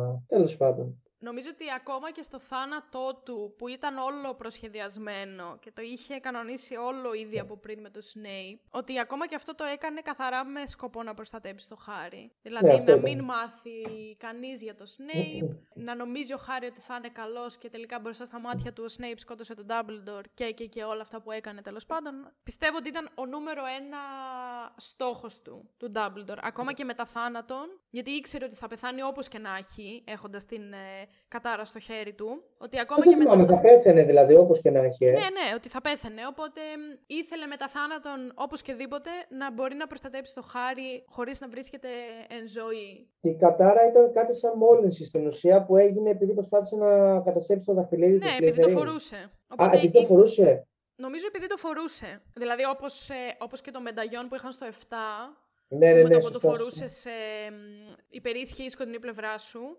Ναι. Νομίζω το δαχτυλίδι, επειδή το φόρεσε, του δημιούργησε την κατάρα. Αν δεν κάνω λάθος δηλαδή. Το ξεφτύλισε κι αυτής η ρόλη με το Slytherin, όλο η κακή και η κακή και οι κατάρες, εντάξει. Καλά Είπαμε. ισχύει. Γιατί κι αυτός κάποτε καλός ήταν ο Slytherin, εντάξει. Ε, ναι. Ε, Εγώ πιστεύω ότι ο, ο Voldemort θα μπορούσε πιο εύκολα να είναι Gryffindor. Θα μπορούσε να ήταν Gryffindor, ναι. Ε, πολύ unpopular μπορούσε. opinion, αλλά Πιστεύω ότι είναι πιο γενναίος. Με την Mm. κακή την έννοια βέβαια. Δηλαδή Mm. δεν έχει τη γενναιότητα που εμείς θα το θεωρήσουμε σαν ε, καλό χαρακτηριστικό. Έχει μια γενναιότητα, κακή γενναιότητα. Μμ. Αλλά νομίζω ότι αυτή η κακή γενναιότητα υπερισχύει του πόσο ύπουλος μπορεί να γίνει ή όλων των χαρακτηριστικών που μπορεί να έχει από το Slytherin. Μμμ. Αλλά εντάξει, δεν θα μπορούσαμε να βάλουμε τον κακό της ταινίας ε, Ναι, εντάξει. στο καλό το house. Έτσι. Το, εντάξει, είπαμε, πεθαίνει, σκοτώνεται και ο, και ο Μούντι που είπα- προαναφέραμε. Η Hedwig, πω, Ο, πω, ο Moody, περίμενε, ο Moody και η Hedwig πεθαίνουν στο 7. στο 7 ήτανε. Ναι, στο πρώτο Πω, μέρος πω, του πω, 7. συγγνώμη, συγγνώμη, ναι. Κάτσε, συγγνώμη, συγγνώμη. Ναι, ναι, Ε, έχεις έχει δίκιο. σκοτώσει όλο το, όλο το Έχεις cast. δίκιο, έχεις δίκιο. Έχεις δίκιο, έχεις δίκιο. Έχεις δίκιο, ναι. Ούτως ή άλλως, εντάξει, εδώ είναι το Dumbledore. η- Όχι, στο Μου έξι άρεσε πεθαίνει- πάρα πεθαίνει μόνο ο πολύ. Dumbledore. Μου άρεσε πάρα πολύ κάτι που δεν το έδειξε το βιβλίο και δεν το εξήγησε ακρι- μετά ότι η σκηνή που πήγε ο Dumbledore και έπιασε εκείνο το φίλτρο που είχε φτιάξει ο Voldemort Μμμ, για αυτόν που θα έβρισκε το, Το που μεταγιόν. πρώτα το είχε βρει ο αδερφός του Σύριου, έτσι. μμμ. Θυμάσαι που είχε, του είχε πει ότι θα με κάνεις να, το- να το πιω ό,τι και αν γίνεται γιατί θα μου βγάλει το χειρότερο με αυτό. Μμμ. Έβλεπε στην ουσία εικόνες από το θάνατο της αδερφής του που πάλευε με τον Grindelwald. Το θυμάσαι; Το έχω διαβάσει αυτό. Και με Ε, τον αδερφό του. Μα αυτό σκοτώθηκε μας το να είπες στο καταφέρει βιβλίο στην αδερφή ποτέ. Μας το είπε, ναι. Α, ναι. Και ήταν η πρώτη φορά που ο, ο Χάρη είχε πάθει πλάκα επειδή τον έβλεπε έτσι τρομαγμένο, τροτό, ξέρεις. Και δεν πίστευε ποτέ ότι ο Ντάμπλο θα μπορούσε να έχει μια τέτοια πλευρά. Εγώ πίστευα ότι ο Χάρη δεν θα το κάνει. Ότι δεν θα τον αναγκάσει να πιει όλο το φίλτρο. Δηλαδή μετά από ένα σημείο πίστεψα ότι ο Χάρη θα κάνει πίσω, βλέποντας δηλαδή τον μέντορά του να είναι σε αυτή την κατάσταση, ότι δεν θα αντέξει να του δώσει όλο το, όλο το φίλτρο. Αλλά με εξέπληξε. Ναι. Και τι μάγια είχε κάνει και αυτό ο Voldemort, ρε φίλε, δηλαδή σε όλα δεν, υπά- δεν υπήρχε. Ναι, όπως επίσης στο βιβλίο που σου λέει ότι για να μπεις σε αυτή τη σπηλιά να πάρεις το μεταγιόν έπρεπε να ανοίξεις την πόρτα με αίμα. Δεν ξέρω αν το Ναι. θυμάσαι αυτό. Το θυμάμαι, το θυμάμαι, ναι. Και στο, στην ταινία δεν το δείχνει ποτέ. Ναι, ναι. Δηλαδή πολλά πράγματα δεν δείχνει ποτέ στην ταινία που θα μπορούσαν να την κάνουν πολύ πιο σκοτεινή και να ανεβάσουν ίσως το στάτους του Voldemort σαν ε, τον κακό. Εν τω μεταξύ, σκέφτομαι ότι δεν αναφέραμε την, Α- την Umbridge καθόλου στο 5, αλλά δεν πειράζει. Έχεις Εκεί- εκεί δίκιο. της- Πω, αυτό, πω. αυτό της αξίζει. Αυτό της αξίζει. Άστε. ε, Έχεις δίκιο, το ξέχασα τελείως. Πω, πω, Ναι, πω. ναι. δεν πειράζει. Α, Έχεις Όποιος δίκιο δεν έχει όμως ότι- διαβάσει και τα ότι αυτό βιβλία της και αξίζει. ακούει. Έτσι, όποιος δεν έχει διαβάσει και τα βιβλία και τα ακούει, καλό να τα πάρει. Και δεν είμαστε από το ψυχογειό να πούμε να κάνουμε, ότι κάνουμε και κανένα promotion. Τέλος πάντων, αξίζει Και πραγματικά. πόσο, να διαβάσεις. πόσο κακή τιμωρία εκεί με, το, με την πένα και με το χέρι. Α, Ναι, μου ναι, έχει μείνει εντάξει. αυτό το πράγμα, ότι φαντάσου Ναι, τώρα να, τραγική. η τιμωρία σου να είναι να, να σου χαράζει κάποιος το χέρι. Ναι, ναι, ναι. Αυτή, ας πούμε, εγώ πιστεύω ότι έχει πιο αγνή κακία από τον Voldemort. Ναι, ναι. Ε, καλά, όχι, εντάξει, το ξεφτυλίσαμε λίγο βασικά. Λέω κι εγώ ναι. όχι, Ρε δεν παιδί ξέρω. μου, ότι αλλά την έβλεπες, ναι. ας πούμε, ότι ήταν πάρα πολύ έτοιμη όταν είχε ανακαλύψει τον στρατό του Dumbledore και Μμ. εκεί που μ, ήθελε να μάθει πού πήγε ο Dumbledore όταν έφυγε, Μμ. ήταν πανέτοιμη να χρησιμοποιήσει την ε, βασανιστική κατάρα πάνω στα παιδιά, στα 15χρονα, που Ναι, κατέβασε ναι, για την ναι. εικόνα του Fudge στο γραφείο που είχε. Ναι. Το οποίο θεωρώ ότι ο Voldemort, ας πούμε, δεν θα το έκανε. Δεν θα ήταν η πρώτη του σκέψη και δεν έχει αυτήν την αγνή κακία, σε εισαγωγικά να το πω. Εντάξει, Δηλαδή- ο Voldemort θα σκότωνε μία και έξω. Έχεις δίκιο. Έχεις δίκιο, δεν θα βασάνιζε. Ίσως τόσο, πιστεύω ότι θα, μ, θα έπαιζε πρώτα με τον αντίπαλό του. Ναι, Κοροϊδεύοντάς τον δηλαδή, ότι θα, θα τον περιέπαιζε τον αντίπαλό του. Αλλά δεν ξέρω, δεν, ε, δε- δε- δεν θέλω να αναφερθούμε στην Umbridge. Έχεις δίκιο. Καλά κάναμε Εντάξει. και δεν την αναφέραμε στην αρχή. Έτσι. Και επίσης βλέπουμε και την εξέλιξη του Νέβιλ, έτσι, ως μάγος, Ναι. που τον είχαν για χαζό στα πρώτα και στην ουσία έγινε ένας από τους καλύτερους, γιατί στην πορεία ήταν το εμφανίστηκε για το σπαθί του Gryffindor, ε, γιατί τον είχαν πολύ του, μεταπα... του πεταματού τον Νέβιλ, πραγματικά. Ναι, αλλά ο Νέβιλ έκανε τη μεγαλύτερη μαγιά μετά που σκότωσε το φίδι. Ναι. Στο Ήθελα να τέλος. πούμε και για τους πεμπτουσιωτές, γιατί δεν έχουμε αναφέρει και το ημερολόγιο, αλλά θα το πούμε όταν πούμε για το 7. Τι άλλο για το 6. Μου Για το άρεσε, 6. μου άρεσε επίσης πολύ και η σχέση γενικά που είχαν ο Ρον με την Ερμιόνη. Μμμ. Δηλαδή ήταν η πρώτη φορά που μας έδειχνε λίγο παραπάνω έτσι τα, μ, τα Έτσι, ναι. γκομενιστικά τους τέλος πάντων. Ναι. Και ο Χάρη με την Τζίνι. Μας βγάλανε την πίστη ο Ρον και η Ερμιόνη σε... Αλλά ξεκάθαρα μας βγάλανε την Ναι, ναι, ναι, εντάξει. Αλλά ναι. ήταν, ήταν ωραίο. Δηλαδή νομίζω ότι το χειρίστηκε αρκετά καλά σαν ε, ταινία να σου Μμμ. δείξει έτσι τη σχέση δύο 16χρονων. Και μου άρεσε και που ο Χάρη έγινε μ, ο αρχηγός της ομάδας του Quidditch. Γιατί είχε, Ναι. είχε την πικρία του από την προηγούμενη ταινία που ο Ρον και η Ερμιόνη είχαν γίνει μ, οι prefects. Πώς τους λένε αυτούς στα ελληνικά, οι επιμελητές. Ε, ε, ναι, Που είχαν γίνει επιμελητές. Επίσης αυτό δεν μας το λέει στην ταινία ποτέ. Στο 5. ποτέ, ποτέ, ποτέ. Δεν λέει ότι γίνανε επιμελητές αυτοί οι δύο. Στην ταινία, βέβαια, αν και στην επόμενη, ίσως ήταν η καλύτερη σκηνή που τα φτιάξαν ο Ρον και η Ερμιόνη σχέση με το βιβλίο. Γιατί στο βιβλίο, άμα θυμάσαι, ήταν ο Χάρη μπροστά και εκείνη ώρα γινόταν η μάχη του Hogwarts και τους έλεγε Τώρα βρήκατε να φιληθείτε, ξέρω εγώ κτλ. Ενώ στην ταινία ήταν οι μόνοι τους στην κάμαρα με τα μυστικά και φιλήθηκαν. Α, δεν το θυμάμαι Αν καθόλου. αυτό. θυμάσαι. Στο Ναι, βιβλίο τέλος δεν το πάντων. θυμάμαι. Ναι, ναι, ναι. καθόλου. Τέλος πάντων. Βιάζομαι εγώ για το 7 τώρα, επειδή ξέρεις, είναι και το. Αυτό που μου έχει μείνει είναι ότι το βιβλίο ήταν τρομερό και ότι η μεταφορά του στην ταινία ήταν λίγο. Ε, τέλος πάντων. Έτσι και έτσι. Φάνηκε λίγο σαν να έγινε για να γίνει. Εμένα έτσι μου, φα... ε, μου φάνηκε ναι, κάποιες φορές. ίσω. Όπως και το πρώτο μέρος του 7. Δηλαδή, Εμένα το πρώτο μέρος του 7 μου άρεσε. Θα σου πω τι μου άρεσε που ήθελα να το πω από πριν. Και βασικά αυτό με κέρδισε. όχι ότι δεν μου Θες να άρεσε, πάμε; απλά νομίζω ότι κόψανε το 7 σε δύο μέρη Μμ. καθαρά για τα λεφτά. Αυτό που εμένα μου άρεσε πολύ στο 7, το πώς στην ταινία τώρα, έτσι. Τα βιβλία τα λέμε πάντα είναι. Δεν το Μμμ. θεωρούμε δεδομένο βέβαια, Ε, ναι. αλλά είναι εντάξει. Λοιπόν, μου άρεσε στο 7 το πώς έδειξε. Πού δείχνει το γρίφο με, τις- με τα τρία αδέρφια; Στο 7 στο στο, δεύτερο πρώτο μέρος. μέρο. Όχι, Στο είναι πρώτο στο, μέρος. στο τέλος του Ωραία. πρώτου μέρους. Ωραία. Μου, άρεσε, πο- μου άρεσαν πολύ οι σκηνές στο Codex Hollow που στην ουσία ήταν και το μέρος από όπου καταγόταν ο Ντάμπλντορ, έτσι. Μου άρεσε πάρα πολύ η σκηνή στο νεκροταφείο. Μου άρεσε όλη αυτή η αγωνία στο νεκροταφείο και μετά που αυτή ήταν να γίνει η γυναίκα μεταμορφωμένη. Αυτό που μου αρέσει στο 7 είναι τελείως μια δική μου οπτική. Την έχω διαβάσει και από άλλους. Είναι ότι. Αυτό ήθελα να σε ρωτήσω. Για Έχεις πες. σκεφτεί ποτέ αν υπήρχε κάποια ερωτική έλξη ανάμεσα στο Χάρη και την Ερμιόνη; Δεν νομίζω ότι υπήρχε ποτέ. Το έχω σκεφτεί, ναι.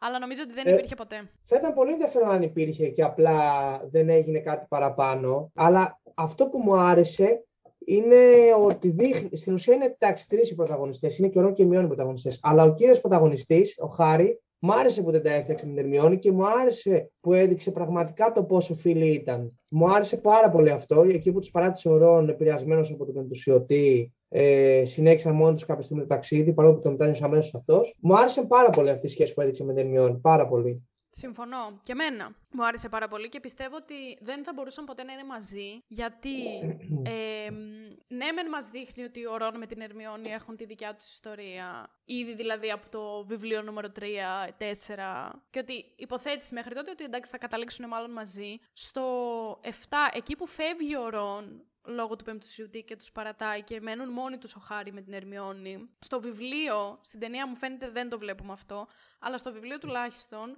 ο Χάρη κοιτάει συνέχεια τον χάρτη που έχει του σχολείου για να δει τι κάνει η Τζίνι και για να δει αν είναι καλά. Ναι, ναι. Το οποίο προφανώς εμένα τουλάχιστον μου δείχνει ότι έχει αισθήματα για την Τζίνι και ότι φυσικά και τον Mm. ενδιαφέρει παραπάνω από το φιλικό να δει αν είναι καλά. Οπότε είναι και αυτός ένας εξτρά λόγος που θεωρώ ότι δεν θα μπορούσε Mm. να δει την Ερμιόνη ερωτικά. Αλλά δεν θα ήθελα κιόλας να συμβεί αυτό. Δεν αναφέραμε και το Ρο με τη Λάβεντερ, αλλά μάλλον ήταν τόσο διάφορο που το πράσινο. Σιγά, το... Σιγά τη Ναι, ναι. σχέση. Ναι. Τέλος πάντων, καλά είχε και μια κομματάρα του Nick Cave εκεί στη σκηνή που χορεύαν ο Χάρη Ναι, με ναι, τον ναι, Ιόνι, ναι, το ναι. Hot Children.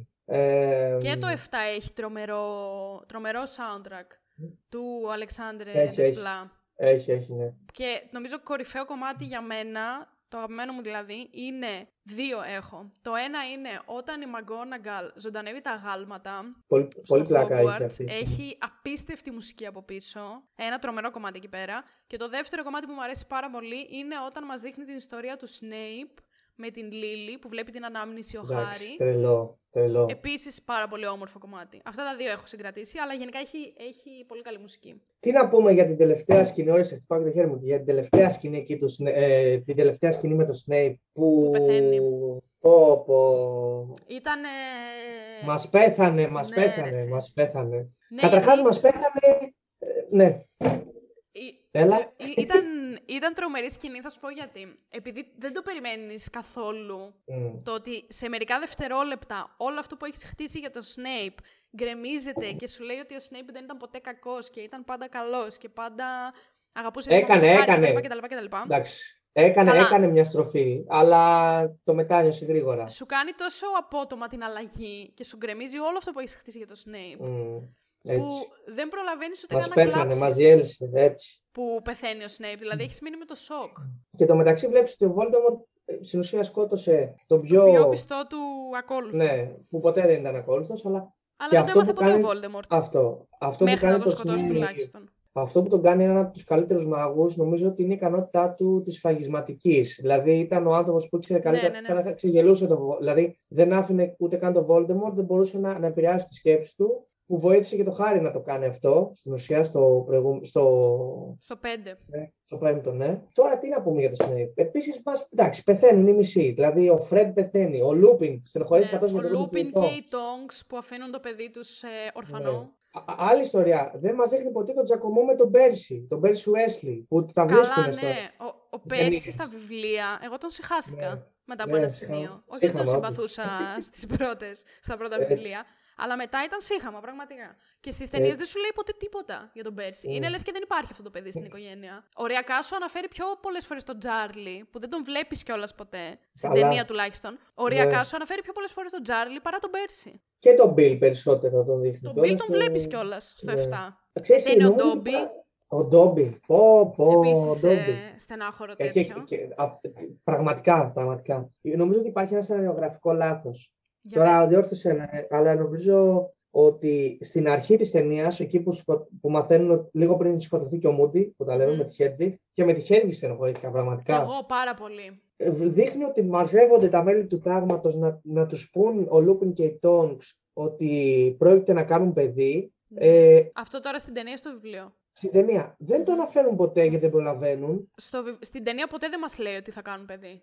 Ναι, αλλά όταν ο Χάρη βλέπει το όραμα των γονιών του και του Σύριου και του Λούπιν πριν- λίγο πριν πεθάνει, του λέει για το γιο του ο Χάρη. Το θυμάσαι; Α, ναι. Ναι, ε, νομίζω ότι είναι ένας σεναριογραφικό λάθος. Εκτός αν το ανέφερε κάποια στιγμή και δεν το θυμάμαι εγώ καθόλου. Όχι, νομίζω πως δεν το αναφέρει ποτέ στην ταινία. Ναι, ναι, ναι. Τώρα, αν κάνουμε λάθος, ας μας διορθώσει Του κάποιος. ήρθε έτσι αναλαμπή του χάρη εκείνη την ώρα. Του ήρθε αναλαμπή έτσι. Το διάβαστο. Εκτός και αν ήταν κάποια κομμένη σκηνή. Δηλαδή, αν Μπορεί, την μπορεί. ε, γυρίσαν τη σκηνή και μετά την κόψαν λόγω χρόνου. Αλλά αν θυμάμαι καλά, δεν μας αναφέρει ποτέ στην ταινία ότι η Τονκς, ε, ο Τονκς λέω, άιντε, ο Λούπιν και η Τονκς περιμένουν παιδί. Μου αρέσουν Αλλά, αυτοί οι δύο πολύ. Και εμένα, και εμένα πολύ. Ο Λούπιν περισσότερο, αλλά ναι. Αλλά ο πιο satisfying θάνατος στο 7 και το Ναι. θυμάμαι χαρακτηριστικά. Είχα πάει στο σινεμά και Μμμ. έπαιζε Harry Την Potter πέρα Part του είχα 1, βέβαια. ναι.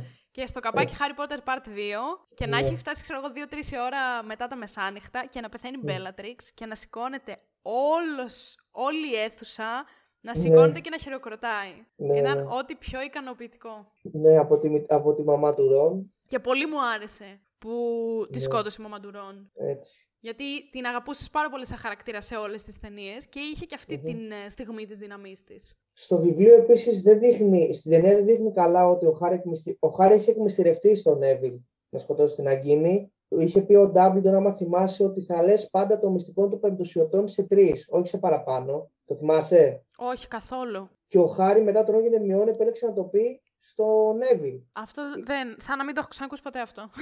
Παραδόθηκε, αν θυμάσαι, είχε φορέσει το μανδύα και είχε παραδοθεί μόνο στο Voldemort. Και καθώς πήγαινε, χαιρέτησε τον Νέβιλ έτσι να μην γινόταν τίποτα και του είπε ό,τι και να γίνει, κοίτα να σκοτώσεις το φίδι. Ε, το θυμάσαι; Αυτό τώρα που το λες, ναι. Έτσι. Το προηγούμενο βιβλίο. όλο καθόλου τίποτα. Επίσης, για κάποιο λόγο πήγαν να δείξουν κάπως έτσι άτεχνα στην ταινία ότι ο Νέβιλ με τη Λούνα τάχα μου κάτι έπαιζε που δεν έπαιζε ποτέ αυτός στο βιβλίο και νομίζω ότι. Καλά, ναι, αυτό δεν... Τα ε, φτιάξανε. Ναι, δεν ξέρω. Παρόλο που θα ήταν ωραίο, αλλά το δείξανε τελείως άκυρα, δεν ξέρω. Ναι, ναι, ναι. Ήταν, λίγο... Ήταν άκυρο, ναι. Η σκηνή Εμ, που, τα... που φιλιούνται ο Ρόμεν Ερμιόν, εντάξει. Ναι, πολύ καλή. Εμένα αυτό που λίγο με χάλασε στο 7 ήταν που μ, έχεις χωρίσει τη- το βιβλίο σε δύο κομμάτια, οκ, σε δύο Μμμ. ταινίες. Και σε όλη την πρώτη. Γι' αυτό δηλαδή συνεχίζω να λέω ότι η πρώτη ταινία είναι ένα Μμμ. κάμπινγκ. Γιατί ρε παιδί μου, έχεις σε όλη την πρώτη ταινία δυόμιση ώρες που αυτοί βρήκαν μόνο έναν πεμπτουσιωτή. Άσχετα με τους πόσους είχαν καταστραφεί πριν από αυτόν. Και είχαν να βρουν άλλους, αν δεν κάνω λάθος, τρεις ή τέσσερις πεμπτουσιωτές. Δηλαδή πριν από το μενταγιόν είχε καταστραφεί το ημερολόγιο και το δαχτυλίδι. Μμμ, μμμ. Και το, πεμ- και το μενταγιόν τρίτος πεμπτουσιωτής. Άρα τους έμεναν άλλοι τέσσερις πεμπτουσιωτές για να βρουν στη δεύτερη ταινία. Το οποίο νομίζω ότι είναι λίγο μη ρεαλιστικό. Είναι, είναι, ναι. Ότι σε μια ταινία βρήκαν έναν πεμπτουσιωτή και στην επόμενη βρήκαν τέσσερις. Και τους σκότωσε είχα- κιόλας. Εγώ είχα εκπλαγεί γιατί ήταν καταπληκτικό το ότι ο Χάρη είχε καταστρέψει έναν πεμπτουσιωτή χωρίς να το ξέρεις στο 2, το ημερολόγιο. Καλά, ναι. Κάτσε, οι άλλοι Πολύ, τέσσερις πολύ ήταν. τυχερό ήταν αυτό, βέβαια. Ναι, απ' ναι, τη αυτό μία. πολύ δηλαδή, τυχερό, όντως. και κατάφερες να τον καταστρέψεις και έτυχε να παλέψεις με μυθικό πλάσμα που τα δόντια του, ας πούμε, σκοτώνουν πεμπτουσιωτές. Και εντάξει, πολύ τυχερό. Ήταν το δαχτυλίδι του Σλίθεριν, το μεταλλιόν του Σλίθεριν, το ημερολόγιο του Voldemort, η Ναγκίνη, το, στ- ε, το στέμα στέμα. της... ε, το στέμα ποιανής Της ήταν, της Ravenclaw ήταν το Hufflepuff. στέμα. Ravenclaw. Το, το κύπελο, κύπελλο. της Hufflepuff και κάτι ακόμα. Α, και ο Χάρη, ο Χάρη, ο Χάρη. Ο Χάρη ήταν ο 7ο ή ο 8ο. Καλό. Νομίζω ο έβδομος. Ο 7ο ήταν ο Χάρη; Όχι. Εγώ νομίζω ότι ο 8ο ήταν ο Χάρη. Και ο έβδομος ποιος ήταν; Δεν ξέρω. Περίμενε ξανά. Το ημερολόγιο, το μενταγιόν, το δαχτυλίδι, το κύπελο, το στέμμα, 5. Δεν θα το κοιτάξω, πραγματικά θα σκάσω με να το θυμηθώ τώρα. Πεμπτουσιωτές, Εμείς Harry που Potter, κάνουμε περίμενε, κάτσε. επεισόδιο Harry Potter Ε, και δεν δεν γίνεται θυμόμαστε αυτό. ποιοι είναι οι πεμπτουσιωτές. Έλατε, πεμπτουσιωτές Harry Potter, λοιπόν. Γιατί ο Voldemort έφτιαξε μονάχα έξι πεμπτουσιωτές, άρα ο έβδομος ήταν ο Χάρη. 6, άρα ο 7ο ήταν ο Χάρη, οκ. Ναι, ναι. Ναι, είναι το, το δαχτυλίδι. Ε, και ο το έβδομος ήταν ίσως, το έβδομος ήταν ο εαυτός του. Το εαυτός του τι εννοείς, ο Voldemort. Ναι, ο ίδιος. Εδώ τώρα διαβάζω ένα που λέει ότι ο... ήταν πεμπτουσιωτή και ο καθηγητής Κουίρελ. Από το πρώτο Harry Potter. Δεν νομίζω ότι Α, είναι ούτε εγώ πεμπτουσιωτής νομίζω ότι όμως. ήταν. Αλλά α, εντάξει, ήταν άρα έβδομος πεμπτουσιωτή ο Χάρη. Πας περιπτώσει. Δεν ξέρω αν ο Voldemort ήταν ο, ι- αν μπορούσε ο ίδιος να θεωρηθεί σαν πεμπτουσιωτής. Μάλλον, μάλλον όχι θα πω. Μμμ. Δηλαδή ήταν το, ή- ήτανε το μόνο μέρος στο οποίο υπήρχε η ψυχή του ας πούμε. Παρόλο που με τους πεμπτουσιατές υποτίθεται χωρίζεις την ψυχή σου σε κάποια Μμμ. μέρη. Μάλλον το σώμα του Voldemort ήταν εκεί πέρα που κατοικούσε μ, η ολοκληρωμένη ψυχή του, να το πω τέλος πάντων. Καταπληκτική η σκηνή που αυτό, αυτό θυσιάζεται ο Χάρη και πάει σε ένα μέρος που δεν είναι, που βλέπει μόνο τον Ναι, Dumbledore ναι, και ναι, ναι, ναι. επιλέ- επιλέγει να επιστρέψει και άμα θυμάσαι είναι η ψυχή του Voldemort Ναι, ή είναι το εκεί κάτω πεμπτουσιωτής. κουλουριασμένη. Ναι, ναι, ναι. Απίστευτο εκεί με τον Dumbledore πάλι εμφανίζεται παντού και μου έχει μείνει σκηνή ότι κύριε καθηγητά του λέει όλο αυτό είναι αληθινό ή απλά συμβαίνει στο μυαλό μου και λέει μα φυσικά και συμβαίνει στο μυαλό σου Χάρη αλλά αυτό γιατί... Αλλά αυτό δεν το κάνει να μην είναι αληθινό. Ναι, ναι, ναι. Πολύ ωραίο ήταν αυτό, ναι, συμφωνώ. ναι, ναι. Επίσης, κάτι που κάνουν διαφορετικό στα βιβλία και στην ταινία είναι που στο βιβλίο η τελική μάχη γίνεται μέσα στην τραπεζαρία, Στην ταινία είναι εντάξει. που, υπη- που υποτίθεται είναι όλοι ας πούμε γύρω και Ναι. ακόμα και στο βιβλίο διαβάζοντας το μόνο, είναι Ναι. πιο μεγαλειώδης αυτή η μάχη Ναι, από ναι, ό,τι ναι, είναι ναι. στην ταινία. Καλά στην ταινία η μάχη λες τώρα μεταξύ των δύο. Ναι, η τελική. Ναι, γιατί μεταξύ στην ταινία είναι εντάξει. Δεν μου άρεσε. Δεν μου άρεσε καθόλου, με χάλασε Ε, ναι, πάρα ναι, πολύ. ναι. Δηλαδή έχτιζε, έχτιζε, έχτιζε και το δεύτερο μέρος, το...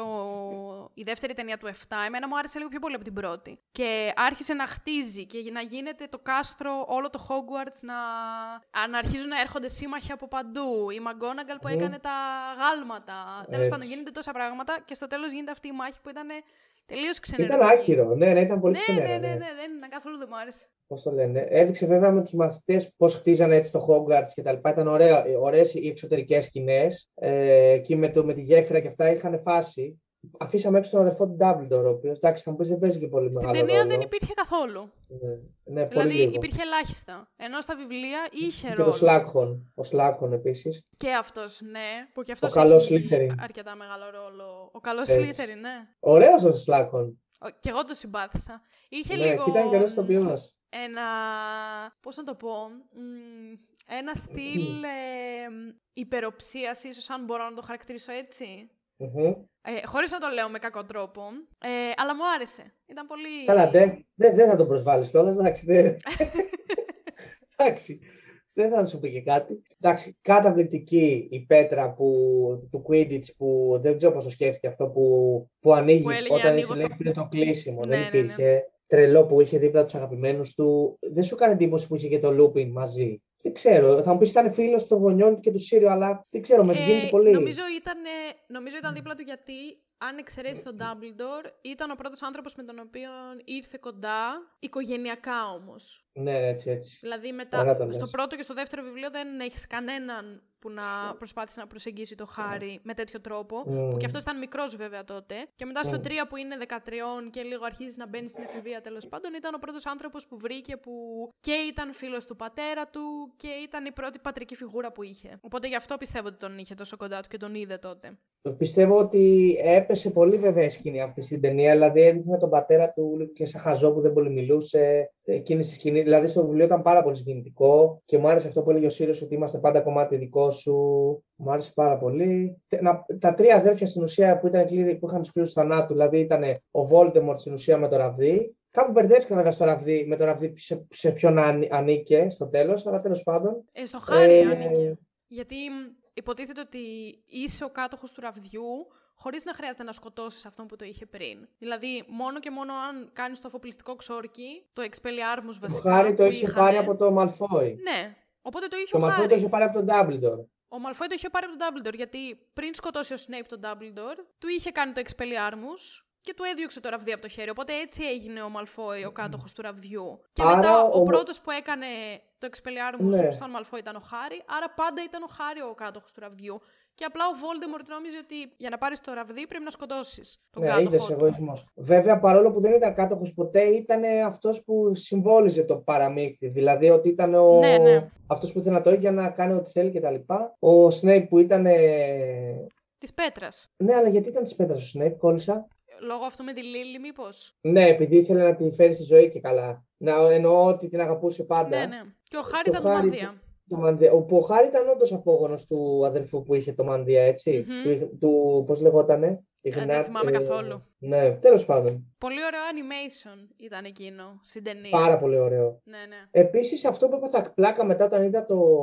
Πώς το λέγανε τα άλλα που δεν μ' άρεσαν κιόλας, το Fantastic Beasts και αυτά, ήταν ότι να γίνει κάποτε ήταν άνθρωπος, ε. Δεν τα θυμάμαι καθόλου, να σου πω την αλήθεια αυτά. Τα έχω δει από ναι. μία φορά και είναι σαν να έχουν διαγραφεί ναι, από τη μνήμη μου τελείως. Μόνο αυτό μου άρεσε με την Αγκίνη, ότι ήταν κάποτε άνθρωπος. Ε, και στο τέλος, εντάξει, ο Χάρη το αποποιήθηκε όλο αυτό, πέταξε το ραβδί, δεν τον ένοιαζε δηλαδή να κάνει κάτι τέτοιο. Πολύ, πολύ, δεν μ' άρεσε το τέλος, γιατί δεν μ' άρεσε το, το τέλος, η τελευταία το, σκηνή. Το... Έχασε. Που, που, έδειχνε τα μετά χρόνια με τα παιδιά. Ναι, ναι, ναι, δεν μ' άρεσε. Ε, ήταν το, το κλασικό, το τυπικό κλείσιμο που μπορεί να έχεις μετά από μια τέτοια... Ναι, αλλά στο βιβλίο ήταν τόσο ωραίο, δηλαδή δεν έδειξε καν το παιδί του Λούπιν που το είχε και αυτό, δεν έδειξε τα παιδιά. Ναι, ναι, από... δίκιο. Επικεντρώθηκε πολύ απότομα στο γεγονός ότι το παιδί ήταν, είχε τα ονόματα του Σνέπ και του Ντάμπλντορ και δείχνει ότι αποκαταστάθηκε. Αποκαταστήθηκε. Αποκαταστάθηκε, νομίζω. Ναι, ok, okay, αποκαταστάθηκε. Θα πω τώρα. Η... Δεν ξέρω αν είναι και σωστό αυτό. Ναι, αποκαταστάθηκε η, η εντύπωση που είχαν όλοι για το Snape, που ναι, και ο γιος του εκεί που του λέει τι θα γίνει από πάσο Σλίθιν και λέει τότε ο ένας, ο, ο ένας από τους δυο άντρες που είχε το όνομά σου ήταν ο πιο γενναίος που γνώρισα ποτέ. Ναι, ναι. Εντάξει, απίστευτο. Αυτό δεν περίμενες ποτέ ότι θα το λέγει ποτέ ο Χάρη για το Snape. Καλά, ναι, προφανώς. Ή ότι θα ονόμαζε το παιδί του έτσι με τίποτα. Και ότι τότε ο Σλίθιν, το Slytherin θα είχε ένα αξιόλογο μάγο, αλλά ούτως ή άλλως το καπέλο πάντα Θυμάμαι τα παιδιά. Ήταν ο James και η Λίλι, από τους γονείς του και ήταν και ο Ted. Πώς λεγότανε; Ο Ted ήταν του Λούπιν και της Tonks. Ναι, που τον υιοθέτησε. Ναι, ναι. ναι. Και τα δύο παιδιά μετά που είχαν ο Ρον με την Ερμιόνη που δεν θυμάμαι όμως πώς τα λένε. Ναι, ναι. Ε, να πούμε το μεταξύ, ήθελα να πούμε το spoil αυτό, spoil, εκ, εκτός ότι που, λέει, που είχε πει κάποια στιγμή η Rowling με τον Dumbledore ήταν γκέι, ε. Ναι, έτσι, νομίζω ότι το έχει επιβεβαιώσει ναι, και η Rowling, αν δεν κάνω λάθος. Ναι, χωρίς ανταπόκριση εδώ μεταξύ. Νομίζω και άλλα έχει πει, άρα δεν κάνω λάθος. Χωρίς ανταπόκριση εννοώ από το Grindelwald. Καλά, ναι, αλλά ναι, αυτό ναι. Δεν, το... δεν είναι κάτι που βλέπουμε στα βιβλία τα, ναι, ναι. τα αρχικά. Γενικά υπάρχουν διάφορες τέτοιες ε, φήμες για χαρακτήρες που νομίζω ότι μόνο αυτήν έχει επιβεβαιώσει η Rowling. Mm. Η οποία βέβαια μετά βγήκε τρανσφοβική με κάτι mm-hmm. σχόλια που είχε κάνει, που σου είχα πει κάποτε από το τηλέφωνο. Αλλά δεν χρειάζεται να τα αναλύσουμε τώρα τα, τα σχόλια της Rowling. Εγώ αυτό που έχω διαβάσει είναι ότι λένε ότι η Ερμιόνη, υπάρχει μια πάρα πολύ μεγάλη πιθανότητα η Ερμιόνη να είναι μαύρη. Και ότι υπάρχουν γενικά στοιχεία μέσα στα βιβλία που οδηγούν σε αυτό το συμπέρασμα. Γιατί κάποια στιγμή είχε γίνει ένα θεατρικό στο Λονδίνο του Χάρι Πότερ και είχαν πάρει μια ηθοποιό μαύρη, το οποίο δημιούργησε πολύ μεγάλη αντίδραση. Ότι εμείς έχουμε μάθει την Ερμιόνη να είναι έτσι και έτσι, ξέρω εγώ, και ότι δεν ναι. ταιριάζει αυτή η ηθοποιός και όλα αυτά τα okay, σχόλια. Ρατσιστικά θα έλεγα εγώ, αλλά τέλος πάντων. Ναι. Και υπάρχουν όντως. Στο βιβλίο αρχικά δεν λέει ποτέ για κανέναν το αν είναι λευκός ή. Δεν λέει, όχι. Δεν, λέει ποτέ. Και υπαρχουν στοιχεία τα οποία θα μπορούσαν να οδηγούν στο συμπέρασμα του ότι η Ερμιόνη δεν είναι λευκή. Δηλαδή, τα μαλλιά της ας πούμε, που πολύ συχνά λέει ότι έχεις σγουρά μαλλιά και έχω δει δηλαδή Ωραίο πολλά, αυτό, ενδιαφέρον. πολλές ε, αντιδράσεις ε, σε αυτό που λένε ότι υπάρχει πολύ μεγάλη πιθανότητα η Ερμιόνη να είναι μαύρη. Και στη σειρα που πρόκειται να κάνει το HBO, λένε ότι σκέφτονται να πάρουν ηθοποιό, ηθοποιό μαύρη για την Ερμιόνη. Αλλά αυτό θα το ψάξουμε αμέσως μετά, εννοείται. Αν χαρακτήριζες το Χάρι Πότερ με μία λέξη, ποια θα ήταν; Θα- Να, μπορώ να πω κάτι πολύ κλισέ; Μαγεία. Μαγικό, θα το έλεγα. Μαγικό. ναι. Μαγικό, αλλά με Αλλά- όλη την έννοια της Ναι, λέξης. ναι, κατάλαβα. όχι- Και εγώ, ναι. Ήταν η πρώτη λέξη που μου ήρθε στο μυαλό. Εσύ; Ε, ήμουνα μεταξύ μαγείας και ελπίδας. Κάτι από αυτά δύο μου ήρθαν αμέσως. Και μετά αγάπη κιόλας θα μπορούσες να πεις. Ναι, εννοείται, ναι. Απλά πάω με το πρώτο συνειρμικά γιατί είναι αυτό που. Ναι, ναι. ξέρεις, Μάλλον ελπίδα θα έλεγα τότε. Αυτά. Αυτά. Πέρασα πάρα πολύ ωραία σε αυτό το Κι podcast. εγώ. Έχω να πω. Κι εγώ. Χάρηκα πάρα πολύ που ήρθες και κάναμε επεισόδιο μαζί. Σε ευχαριστώ πάρα πολύ. Ήταν κάτι ήθελα. Μ' αρέσει που μιλάω για. Πραγματικά με έχει επηρεάσει τόσο πολύ που ακόμα και σήμερα το Harry Potter το θεωρώ. Δεν το βγάζω ποτέ, δεν το αλλάζω δηλαδή. Συμφωνώ. Ελπίζω Ναι, να ναι. κάνουμε και στο μέλλον κι άλλα είτε σειρά είτε ταινία. Έχουμε πει για Μμμ. ένα top 10 που Μμμ. θα κάνουμε, ελπίζω, κάποια στιγμή. Που να βρούμε το 10 εδώ μεταξύ, αλλά ναι, ναι, κάτι, ναι. Ξέρεις τι να δεις; Τώρα, φουλ άσχετο με Harry Potter, αλλά είδα δύο ελληνικές ταινίες την περασμένη εβδομάδα. Αυτό το γράφουμε τώρα. Το γράφουμε, ναι, αλλά δεν πειράζει. Εντάξει. ε, προτάσεις και για τον κόσμο. Ναι. Ε, δεν του πειράζει. Αργύρη Παπαδημητρόπουλου, Μμμ. το Σάνταν που έχει βγει το 2016. Το έχω δει, το έχω δει. Δεν μου άρεσε καθόλου το φινάλε, να ξέρεις. Τι; Ο Ωραία. Μάκης Παπαδημητρίου, Ωραία, θα- εντωμεταξύ, θα κάνουμε επεισόδιο για το Σάνταν. Ναι. Δεν γίνεται. Να σου πω κάτι. Ο, ο, ε, καταρχάς την Τρίγκου που τώρα παίζει μέλισσες, εγώ την είχα μάθει από αυτή την ταινία και Μμμ. μου άρεσε πολύ. Και ο Μάκης Παπαδημητρίου είναι γείτονά μου εδώ στην Αθήνα, ψωνίζουμε μάλιστα από το ίδιο μαγαζί. Μμμ. Και παρόλο που μου αρέσει γενικά, ότι τον είχα δει μια φορά και του είχα πει συγκεκριμένα συγχαρητήρια για το Σαντάν. Ε, ναι, Αλλά ρε, εσύ. γενικά δεν μου αρέσει το φινάλε καθόλου. Ωραία, Αυτό. μην, μην κάνεις spoil για το Δεν φινάλε. κάνω, δεν κάνω. Για να έρθεις σε μελλοντικό επεισόδιο να συζητήσουμε γι' αυτό. Θέλω πάρα πολύ, Αυτό. γιατί εμένα μου άρεσε πάρα πολύ αυτή η ταινία. Και Μα μου άρεσε η επίσης- ταινία, το φινάλε δεν μου άρεσε. Και το φινάλε μου άρεσε εμένα. Επίσης, έβγαλε καινούργια ταινία τώρα ο, ο ίδιος σκηνοθέτης που Μμ. λέγεται Monday. Δεν ξέρω αν Δεν το ξέρω. την έχει πάρει το Όχι. μάτι σου. Έχει μια εβδομάδα που βγήκε. Τσεκάρω και αυτό. Πάρα πολύ ωραία. Γυρίζεται στην Κυψέλη. Άντε, εδώ στη Α, γειτονιά μου. Ναι. ε, μι- Κυρίως στην Κυψέλη και έχει και κάποια κλιπάκια από Αντίπαρο. Αλλά Α, μήπως είναι. Α, είναι με τον αυτόν τον. ε, με τον Σεμπάστιαν Σταν. Και έχει, και έχει πάλι σκηνές από Αντίπαρο. Έχει λίγες, πολύ λίγες από Αντίπαρο. Ναι. Κατά βάση είναι στην Οκ. Κυψέλη. Στην Οκ. Αθήνα δηλαδή και μένουν στην Μμμ. Κυψέλη. Αλλά πολύ ωραία, να τη δεις, την προτείνω. Οκ, τέλεια. Οκ. Σε ευχαριστώ και πάλι πάρα πολύ. Εγώ Δεν είναι ευχαριστώ ικανότητε μα που που δείχνουν και ήρθες. είμαστε με επιλογέ μας. και σίγουρα σε περιμένω για μελλοντικό επεισόδιο. Και να πούμε και πού μπορείτε να μας ακούσετε. Στο Spotify και στα iTunes ή σε ό,τι άλλη πλατφόρμα θέλετε, Spoiler the Podcast. Στο YouTube, για όποιον δεν έχει τις ακουστικές πλατφόρμες, θα ψάξετε Spoiler the Podcast και θα μας βρείτε και εκεί. Και μπορείτε να κάνετε και ένα follow στο Instagram, στο Spoiler κάτω παύλα the Podcast, για να δείτε τι μπορεί να έρθει μελλοντικά, να συμμετέχετε σε ερωτήσεις που μπορεί να υπάρχουν ε, με το κοινό. Θα έχω και το Instagram του Γιάγκου κάτω στην περιγραφή για να τον βρείτε, να διαβάσετε τα άρθρα Μμμ. του ή να πάρετε το βιβλίο του άμα θέλετε. Ευχαριστώ πολύ. Και Να α- πω γενικά ότι Για αν πες. και Αθηναίος, δεν κα- την κατάλαβα ποτέ αυτή την κόντρα. Η Θεσσαλονίκη και το μεταξύ είναι αγαπημένη μου πόλη στην Ελλάδα, δηλαδή αν εξαιρέσω τις περιοχές όπου κατάγομαι. Μμμ. Ε, είναι πραγματικά αγαπημένη μου πόλη και είναι ένα από τα μέρη που μου έχουν λείψει πάρα πολύ τώρα με όλα αυτά. Θέλω πραγματικά να έρθω πολύ. Εγώ Θεωρώ είμαι το ότι- καθαρά αντίθετο. Δεν ξέρω αν Ναι. υπάρχει ποτέ, αν έχει υπάρξει Θεσσαλονίκη που να το έχει πει αυτό, αλλά αγαπώ πάρα πολύ την Αθήνα και α- ό- όλα αυτά που είπες εσύ για τη Θεσσαλονίκη τώρα, τα λέω εγώ για την Αθήνα. Αυτό είναι. Αποθυμένα. Ναι, ακρι... α- αυτό ακριβώς, όπως Αυτό, το αυτό. είπες. Οπότε αν Εγώ τελειώσει και ο παρακαλώ, COVID, γιατί- ίσως να ναι. ελπίζουμε σε κάποιο επεισόδιο από κοντά. Εννοείται. Με τα χαράς. Ωραία. Αυτά από μας. Χαιρετώ και εγώ πραγματικά. Καλή συνέχεια Επίσης, και θα τα ξαναπούμε. φιλάκια πολλά. Φιλάκια.